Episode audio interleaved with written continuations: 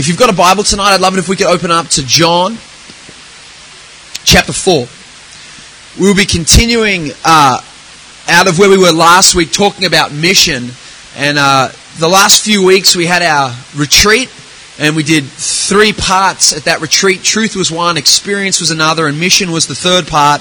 And I want to continue out tonight in and on that in our series Countdown, where we've got a few months left for me to share the different things I feel God would would have us hear. So we're going to go to John, and and the concept I want to look at tonight is losing an appetite for self and gaining an appetite for God. You just call it losing or losing my appetite or gaining an appetite, whichever one tickles your fancy. And I think that the, the first thing to note about hunger or appetite is the, the control that it has. Now, when you actually get hungry or you gain an appetite for a certain food, there's such power and control that comes in hunger uh, you know, something which actually begins to consume your mind, where all you start to think about is food, and man, I want to eat, and I can't wait to eat, and what am I going to eat? And not only does it like control your mind, but food also has the power to to dictate your actions and what it is you do. And I mean, there's many a times I've, I've been at home in, you know, my life growing up where I've seen an ad for food and actually been so moved by it that I want to eat it that I'll, you know, when I got a license that I, I just head out and I go, man, you know, I really feel like that. I'm so hungry. And then you just hop in your car, drive out and, and grab that, you know, get whatever it was, a Zinger burger or whatever's being advertised and, and because hunger is so powerful and it can be so controlling in our lives, it's something important for us to identify. And firstly, that is, is what the, the flesh, like what our flesh actually hungers for, and then what our spirit actually hungers for. And I believe in, in the Gospel of John, in chapter 4, there is a great um, story which just depicts these two things of hunger and appetite in Jesus' life and having a hunger for temporal, earthly things and having a hunger for godly, spiritual things. And if we do have an appetite for self, which we all do, every single one of us has an, an absolute appetite that we want to satisfy every single day when it comes to ourselves.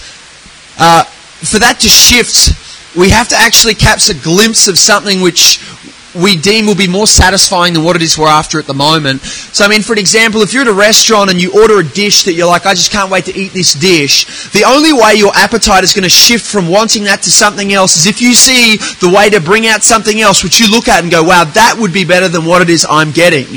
And that's kind of what I, what I, I want to look at tonight trying to lift our eyes off maybe what it is we're hungering for now, whether that be uh, money, whether that be relationship, whether that be image, whether that be cars, houses, whatever it might be, and try and shift it from this temporal world to a spiritual cause that God has called us to. And so we'll begin our reading, John chapter 4. We're going to start from verse 29.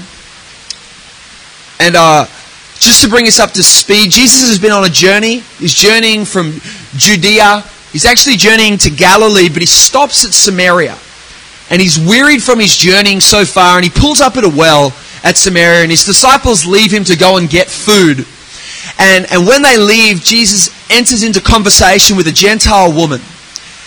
And once he's been speaking with her for a while, she, she departs and leaves him and goes back to her city and starts telling everyone about this guy she's just been speaking with Jesus. And then the city actually comes down. How many? It doesn't record, but, but a portion of the city actually come out to Jesus. And that's when his disciples return, and, and that's where we're picking up the story. John 4 29. It says, So this, this woman had left and gone to a city, and she said to the men that were in the city, Come and see a man who told me all things that I ever did. Could this be the Christ? Then they went out from the city and came to him. In the meantime, his disciples urged him, saying, Rabbi, eat. But he said to them, I have food to eat of which you do not know. Therefore the disciples said to one another, Has anyone brought him anything to eat? But Jesus said to them, My food is to do the will of him who sent me and to finish his work. Do you not say there are still four months and then comes the harvest? Behold, I say to you, lift up your eyes and look at the fields, for they are already white for harvest. And he who reaps receives wages and gathers fruit for eternal life that both he who sows and he who reaps may rejoice together. For in this saying is true, one sows and another reaps. And I sent you to reap that for which you have not labored. Others have labored, and you have entered into their labors.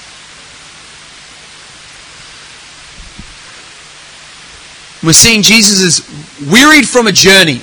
He sits down to well. He enters into conversation while his disciples are out getting food. They return. When they come back, Jesus, uh, a multitude from the city has come down to Jesus and they come down to him and they urge him to eat food. To which he replies, I, I've lost my appetite for this type of food. The food that I desire now is to do the will of the Father. And you know, in this world we're in at the moment, there is so much desire from our flesh for self. And I mean, generally, our, our lives are motivated by this. I mean, even us that come to church and are holy Christians, I mean, if we're to think about our lives and how it is they work and how they function from moment to moment, generally you'll find it's according to us.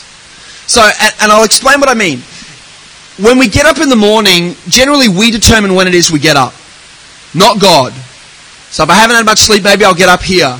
Uh, we, we get ready and eat whatever we want to eat in the morning, which we enjoy. Uh, we leave and go to work at the time that we need to leave and go to work.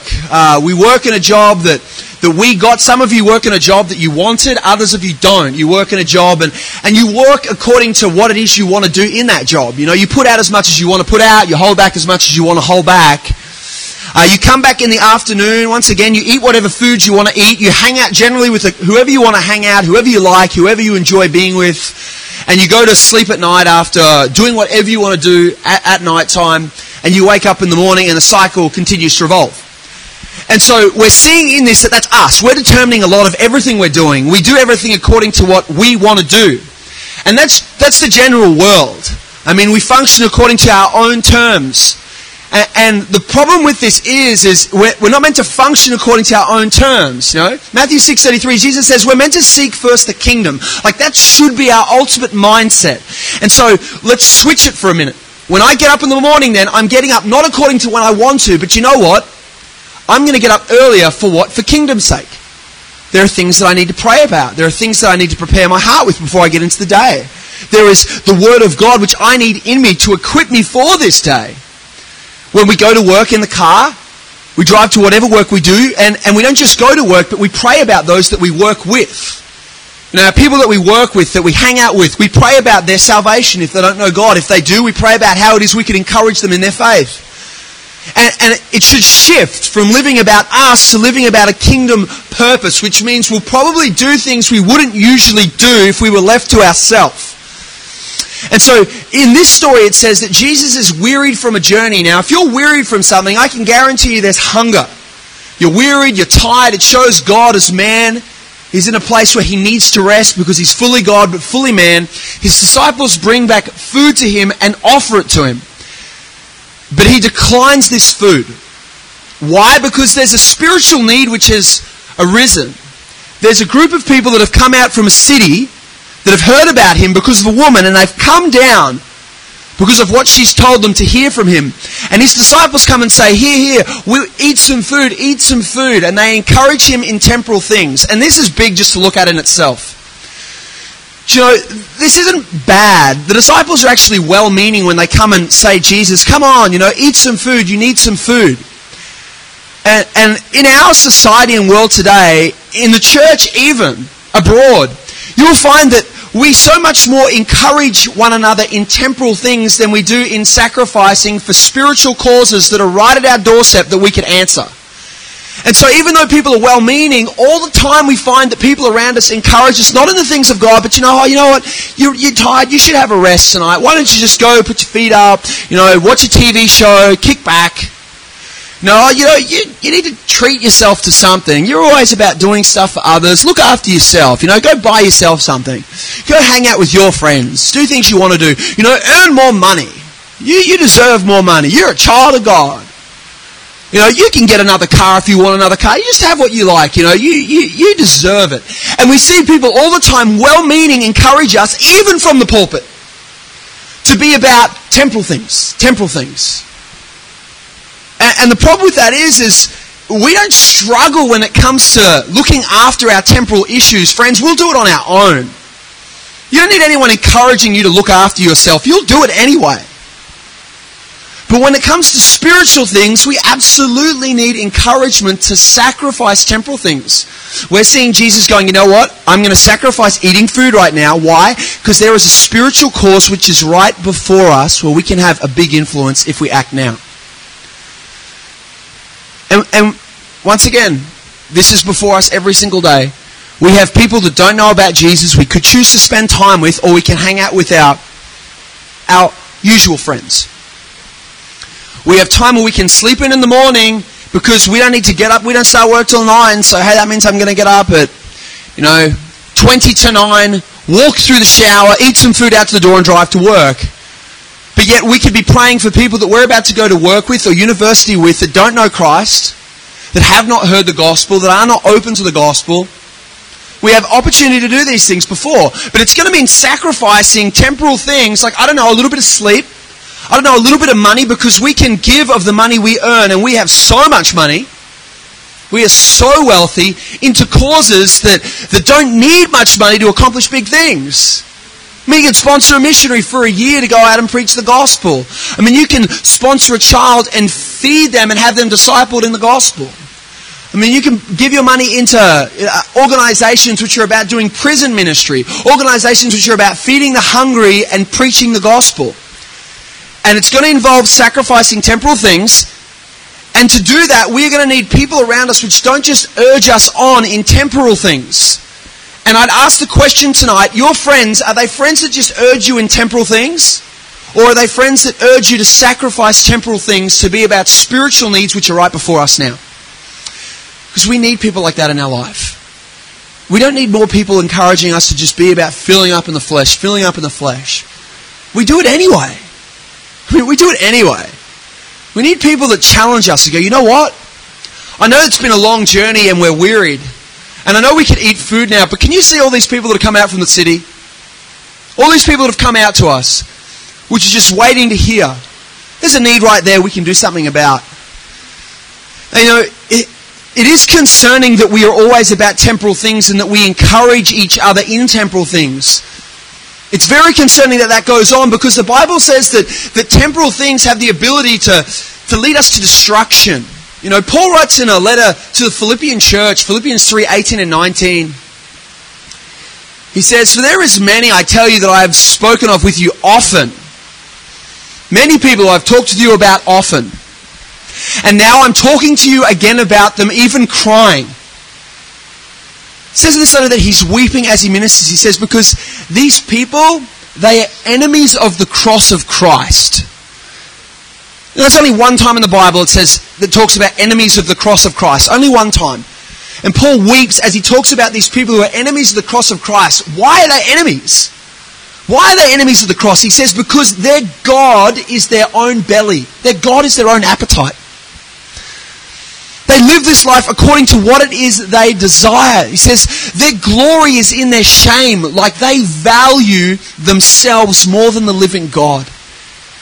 And he says, their end is destruction. They set their mind on earthly things. And then in Philippians 3:20 says, "Have we forgotten that our citizenship is in heaven?" Friends, changing and losing an appetite for self is so important. We need people around us which constantly bring us in check. People will perish because of an appetite for self. People that live this world according to just me, it says they're in real trouble. They've become their own God. They don't want to sacrifice things for the sake of the kingdom. They just want to live in this little bubble of I want to consume and I want to enjoy. They are enemies of the cross. Maybe we are tonight. Maybe our whole life revolves around us and what we do and what we enjoy. Everything we do in life just is determined by ourselves, not by the Word of God, not by what God's asked of us, but just because we want to. We like it. We enjoy it. We deserve it. And if we're going to change this appetite or lose this appetite, then something needs to take place. We'll continue in this story. So Jesus says, My hunger's changed. I'm not concerned about myself right now. There's something else I'm concerned about. My food is to do the will of the Father, to finish his work. And this is what he says to his disciples in instruction to them. He says, Do you not say there are still four months and then comes the harvest? Behold, I say to you, lift up your eyes and look at the fields, for they are already white for harvest. Behold, I say to you, lift up your eyes. Lift up your eyes. Do you know why it is life revolves around us? It's because we are what we set our mind's attention on. We are what we look at more than anything else. Why do we do everything we want to do and determine our own way? Because we constantly are consumed in ourself. And if we want to change this appetite, remember I said at the start, if you want to lose an appetite, you need to see something that you deem will be more satisfying than what it is you're already choosing to partake in or looking for. You have to find something else. There must be something you see that you go, that's of greater value. And Jesus says to his disciples, you know why I'm not hungry? Because I've seen something of greater value. I can see all these people that are spiritually dead and starved of gospel. They do not know about me. They do not know that I came to bring them life. They do not know that I have come down to tear away this separation between God and man. They don't know my Heavenly Father. And his instruction to his disciples is lift up your eyes off the things you usually look at, your own belly, your own hunger, and look at the fields. They're right before us, and they're white for harvest. Now, what are fields? In this context, I believe they're people. They're people that have come from Samaria, a city in Samaria, and uh, they are there before Jesus. And he says, Could you just look at that instead of thinking about you're hungry? Could you just see them? Could you see the parents? Could you see children? Could you just look beyond yourself for a minute and realize that these people are spiritually in need?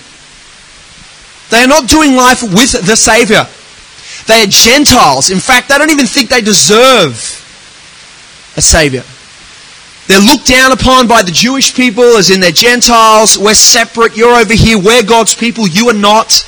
And he says, you just look at them for a minute? Just think about these people for a moment? Take your eyes off yourself and just look at these people that are before us. Fields of people. Where are fields? They're everywhere.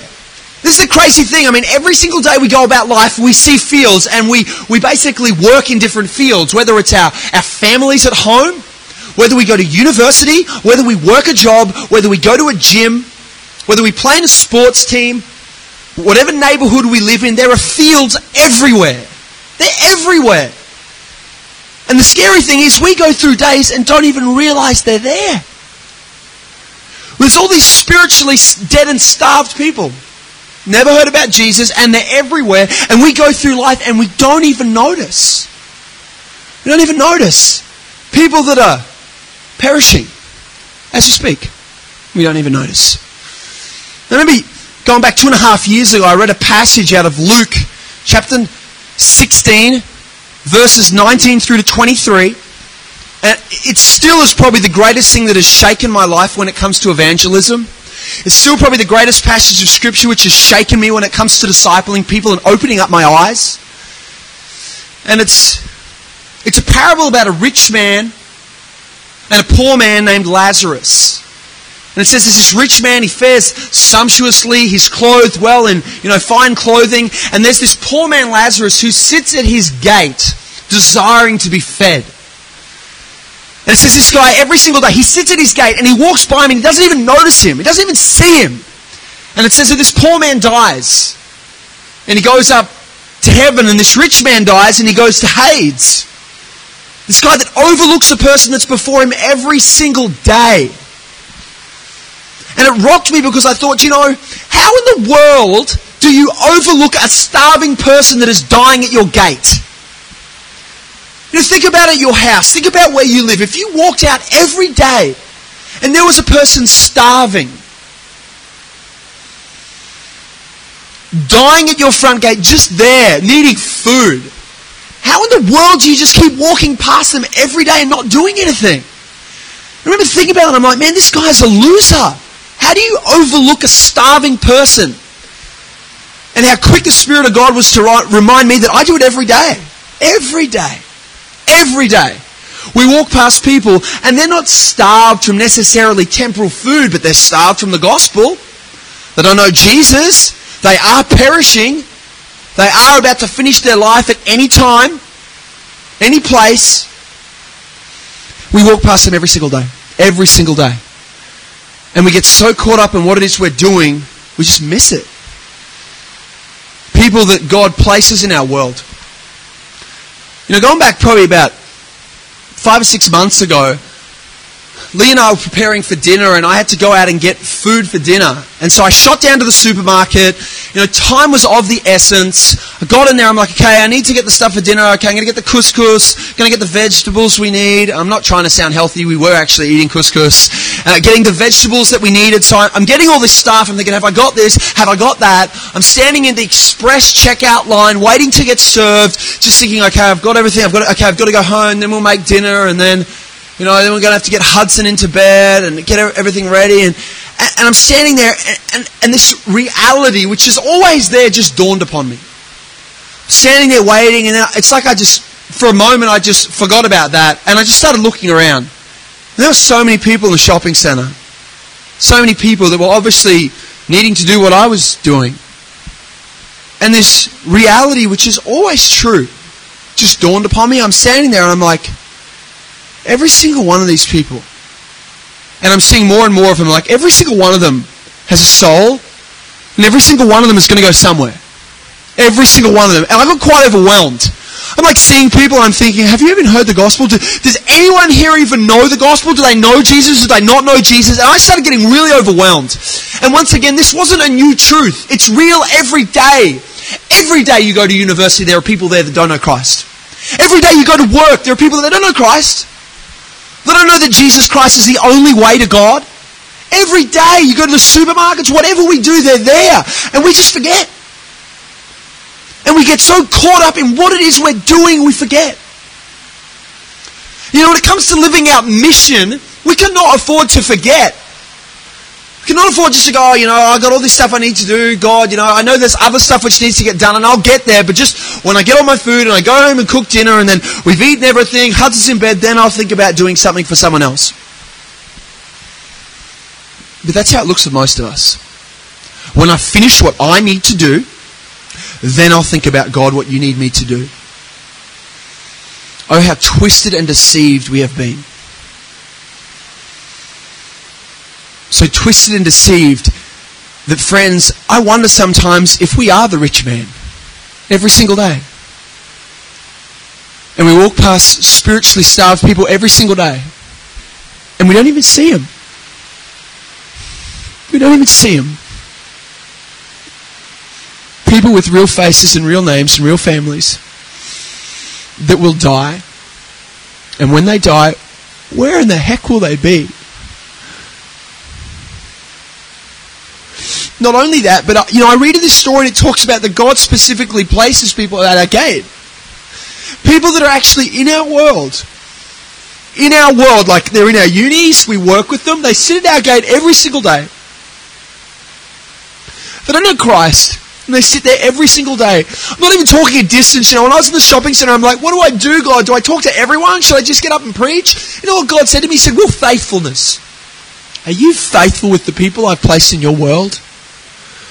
Are you faithful with the people I've surrounded you with, people that I have placed at your gate? Because that's what I'm asking of you. Would you be faithful with the people I've placed in your world and understand that these people are in everyone else's world as well? And you need to pray about whether or not you're to be faithful with all of them or where you're to be faithful. So definitely don't overlook people and just think they're someone else's. Ask the question Are they at my gate? Are they someone you would have me do something for? And if we're going to change our appetite, we have got to lift our eyes off ourselves. It's got to shift. Something has to change. We have to look at Christ. You know, because it's in these disciples offering Christ something and looking to Christ that he actually redirects them. And I don't want to so quickly just go, look at needy people and let that motivate you. No, look at Jesus and let him direct you. Look at Jesus and see what he'd say to you. What he would ask of you. Where he would send you. Whether it's in Broome, WA, or whether or not it's being more faithful with your university class that you are in at the moment. When you finish your semester, will they know you? Will they know what you were most passionate about? Or not? Will they remember your name or will they remember Christ's name? If we want to lift our eyes, we have to look at Jesus. We have to look at Christ. Have to ask the question. If we want to change our appetite, we've got to look to Him and we've got to remember why it is we're here. Know, this passage says, verse 38, he says, I send you to reap. I send you to reap. And I think about that, I'm like, man, do you know how easily I forget why I'm here? I mean, there's probably not a day that goes by where I don't forget the reason that I'm here in this world. I mean, majority of people in this world think the sole purpose they are here is to consume and enjoy. That's really what they believe. I'm here to consume stuff before me and enjoy my life here in this world. Friends, that's not why we are here. If we are Christians and we sit under the banner of Christ, that we are His and He is our Lord, our Savior, who saved us, then we're not here to consume and enjoy. We're here to reap. We're here to bring glory to God. And we're here to do that through taking the gospel to people. In Proverbs 28:12 it says, "When the righteous rejoice, there is great glory." Do you know, the more people that become righteous in Christ Jesus, that rejoice in God, the more He's glorified in this world. The more people that come to know Christ, the more God's glory covers this world. The more people that we harvest and reap with the sickle of the gospel, the more people glorify God in this world. And I think about it, you know, this passage says before that he says, you know, he who reaps receives wages and gathers fruit for eternal life, that both he who sows and he who reaps may rejoice together. For in this saying it's true, one sows and another reaps, and I sent you to reap that for which you have not labored. Have I forgotten the labor which took place so that I could reap? Friends, have we forgotten Jesus Christ? Have we forgotten what God had to sow so that there could be a reaping of people for eternal life? Have I forgotten that God had to take his only begotten Son, God the Son, and take him out of heaven and send him down to earth, humble him and send him down to earth to live amongst men, to leave everything that heaven is a perfect place, a good place, no pain, no suffering, no need, no persecution, and send him down to this earth where there is absolutely needs, there is absolutely persecution,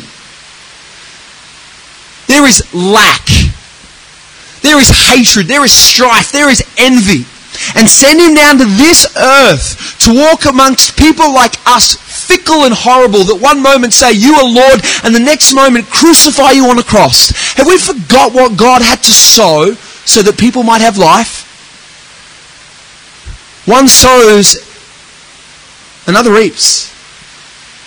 Friends, it's not our sowing which leads people to have relationship with God. No, it was God's sowing. And that was Jesus Christ.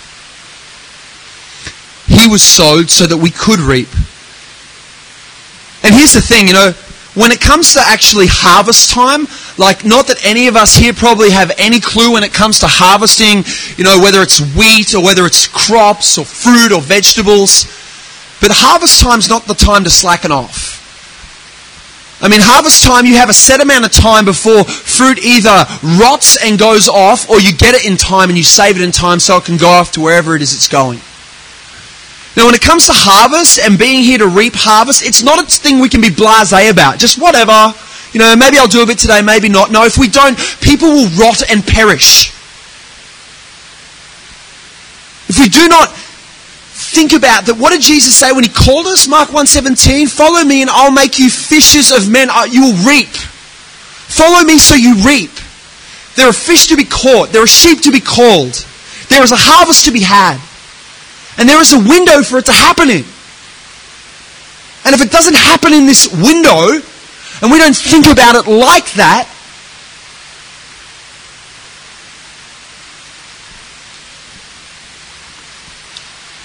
then souls will rot eternally. Because we overlooked the part that God called us to to be faithful. Just overlooked it. Why? Because I'm so hungry Man, I just want some other really good friends that make me feel good about myself. I'm so hungry to be in a relationship with somebody to fill that need because until I get that, I just feel like a, you know, God's not enough. When I have someone that puts their arm around me, that says nice words to me and kisses me, that is willing to provide for me, then I'll feel like, okay. When I earn this much money, then things will be all good because I'll be able to take care of myself and anyone else, and then I'll start to give. If I just get this car or if I live in this neighborhood, I'll feel better about myself and then I'll be able to do things for Jesus. I mean, this is, this is reality. These idols, idols, idols, idols which sit on the throne of our heart, dethrone God every single day. Why? Because of our own temporal desires. Have we forgot that our citizenship's in heaven? Have we forgotten that this is not the be all and end all? That it is a temporal place with two very real appetites, a fleshly one and a spiritual one. One leads to death and destruction. One leads to life, eternal life with Jesus forever. And friends, we were sent to reap. We were sent to reap. Sent to reap in our neighborhoods, in our families, in our workplaces, in other countries in the world. We were sent to reap. That's why we're here. That's why God sent us. That's why He created us. Reap what? Glory to His name through telling people the gospel. Understand, when it comes to harvest, uh, the thing we harvest with is the gospel. People come to know God through the gospel. That is our sickle. I mean, that's our harvesting machine, the gospel. We take the gospel to people, people come to know God. And I just think about this appetite that we need to lose desperately some of us tonight need to think about this and really weigh this up in our hearts. Because we know about God. You know, we think about God. We know God's called us to do something, but we are just not motivated to do it. I mean, I know I need to, but I'll do it later. I know I should do it, but I just, I don't have the desire. Don't sleep tonight until you pray to God to change that desire. Cry out to God like David did. Can you change my desires? Can you give me a new heart and a new spirit? Can you put the weight of the words of the gospel in my heart? So I don't just waste my life. Has to change. You know, I think about in a couple of months, Lee and I will be gone. And I think about this community of faith. I think about everyone here. And I wonder how it will look when we go. I wonder if the urgency will continue. I wonder if the mission will be greater than ever. I wonder if we'll remember why it is God called us here. Behold, all authority in heaven and earth has been given to Jesus. Go therefore, make disciples of all nations, baptizing them in the name of the Father, Son, the Holy Spirit, teaching them to observe all things I have taught you, and lo, I will be with you always, even to the end of the age. That still be the commission that we look at every single day? Will we run hard? Will we think about these words? Or will this become a, a passive, laxed house of we want to look trendy and we want to use worldly ways to draw people to God and we're just glad that we know God and that's the most important thing and hopefully other people come to know Him as well. I know when Scotty takes over this place, that is not what he will be saying. But how you think about this mission in your own eyes is very important. Because whether or not it's what he says or it's what I say, still lies in your hands every single day. Every single day. Will I wake up and think about the mission and why I'm here? Will I pray to God to change my desires and lift my eyes off myself and onto heaven? And will I make every moment count that I can knowing that there will be so many times where I will miss it because my flesh will just overpower. But will I fight against that? Will I persevere with God? Will I look to God every single day to provide for me and be everything I need? Will I read His Word and tremble at it, and look at it, knowing that this is my hope, that it will change me? Will I cry out for His Spirit to transform my heart? Or will Que sera sera, whatever will be, will be?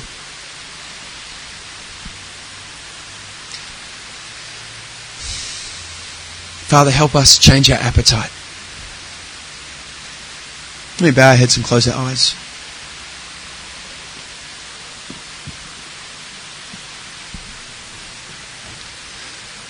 Father, we desperately need you to move in our lives daily. Uh, we can't afford to overlook your wonderful Son and the labour which has been sowed for us.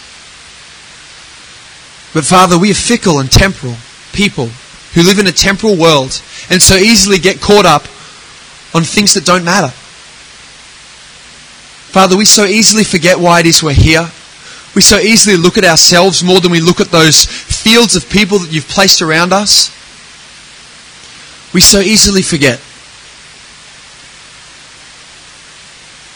And Father, I pray that you'd shake us every single day. We don't just hear your words, but the weight of them settles on our heart where we get so uncomfortable with living a mediocre, lukewarm life. And Father, we are shaped to be spent for the gospel. To do everything we can to look to you to provide for us to live every waking moment for the kingdom. And know that when we miss it, that you come to us and change us and put this hatred of evil in our hearts and this desire for you. That you help us persevere through this life till the end. You help us to look to things that matter and overlook things that don't. That you surround us with people that don't urge us to partake in temporal things, but stir us to sacrifice temporal things so that we can be about meeting needs that are before us every single day. Father, that we look to Jesus every day. We look to his life that he lived, the perfect life. We look to the words that are written and given to us that we might be complete and equipped for the work that you've called us to. And that, Father, that we are like fire when we get around people. I thank you that we are not dormant coal. But Father, you place us in spheres of people that are. And that, Lord, we can set others alight for the cause. People that live passive, mediocre, lukewarm Christianity. That, Father, you might place us in those people's worlds. Father, to stir them, to burn bright, so that they might see the joy that comes in living the gospel so that they might be encouraged in their walk of faith to lose this life, that they might find true life. Father, transform our hearts and minds tonight. Please, by the power of your Spirit and your word, change us. You know, with every head bowed and eye closed, I don't know if you know Jesus tonight. I don't know if you know the gospel. But if you're here tonight and something about the, the things that are being said, not just emotions, not just like a guy was speaking and he kind of made me emotional, but some spiritual weight fell upon you tonight. Some weight, some reality set alight your heart tonight. That it dawned upon you that you were here for a purpose, and that's not to just consume and enjoy. That's to live for the glory of God. That's to live for a cause which you were made to live for. then would you please talk with someone here that is about it and living for it and going about it? And would you ask them to pray with you?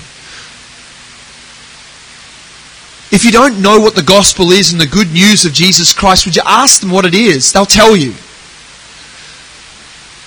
They'll pray with you.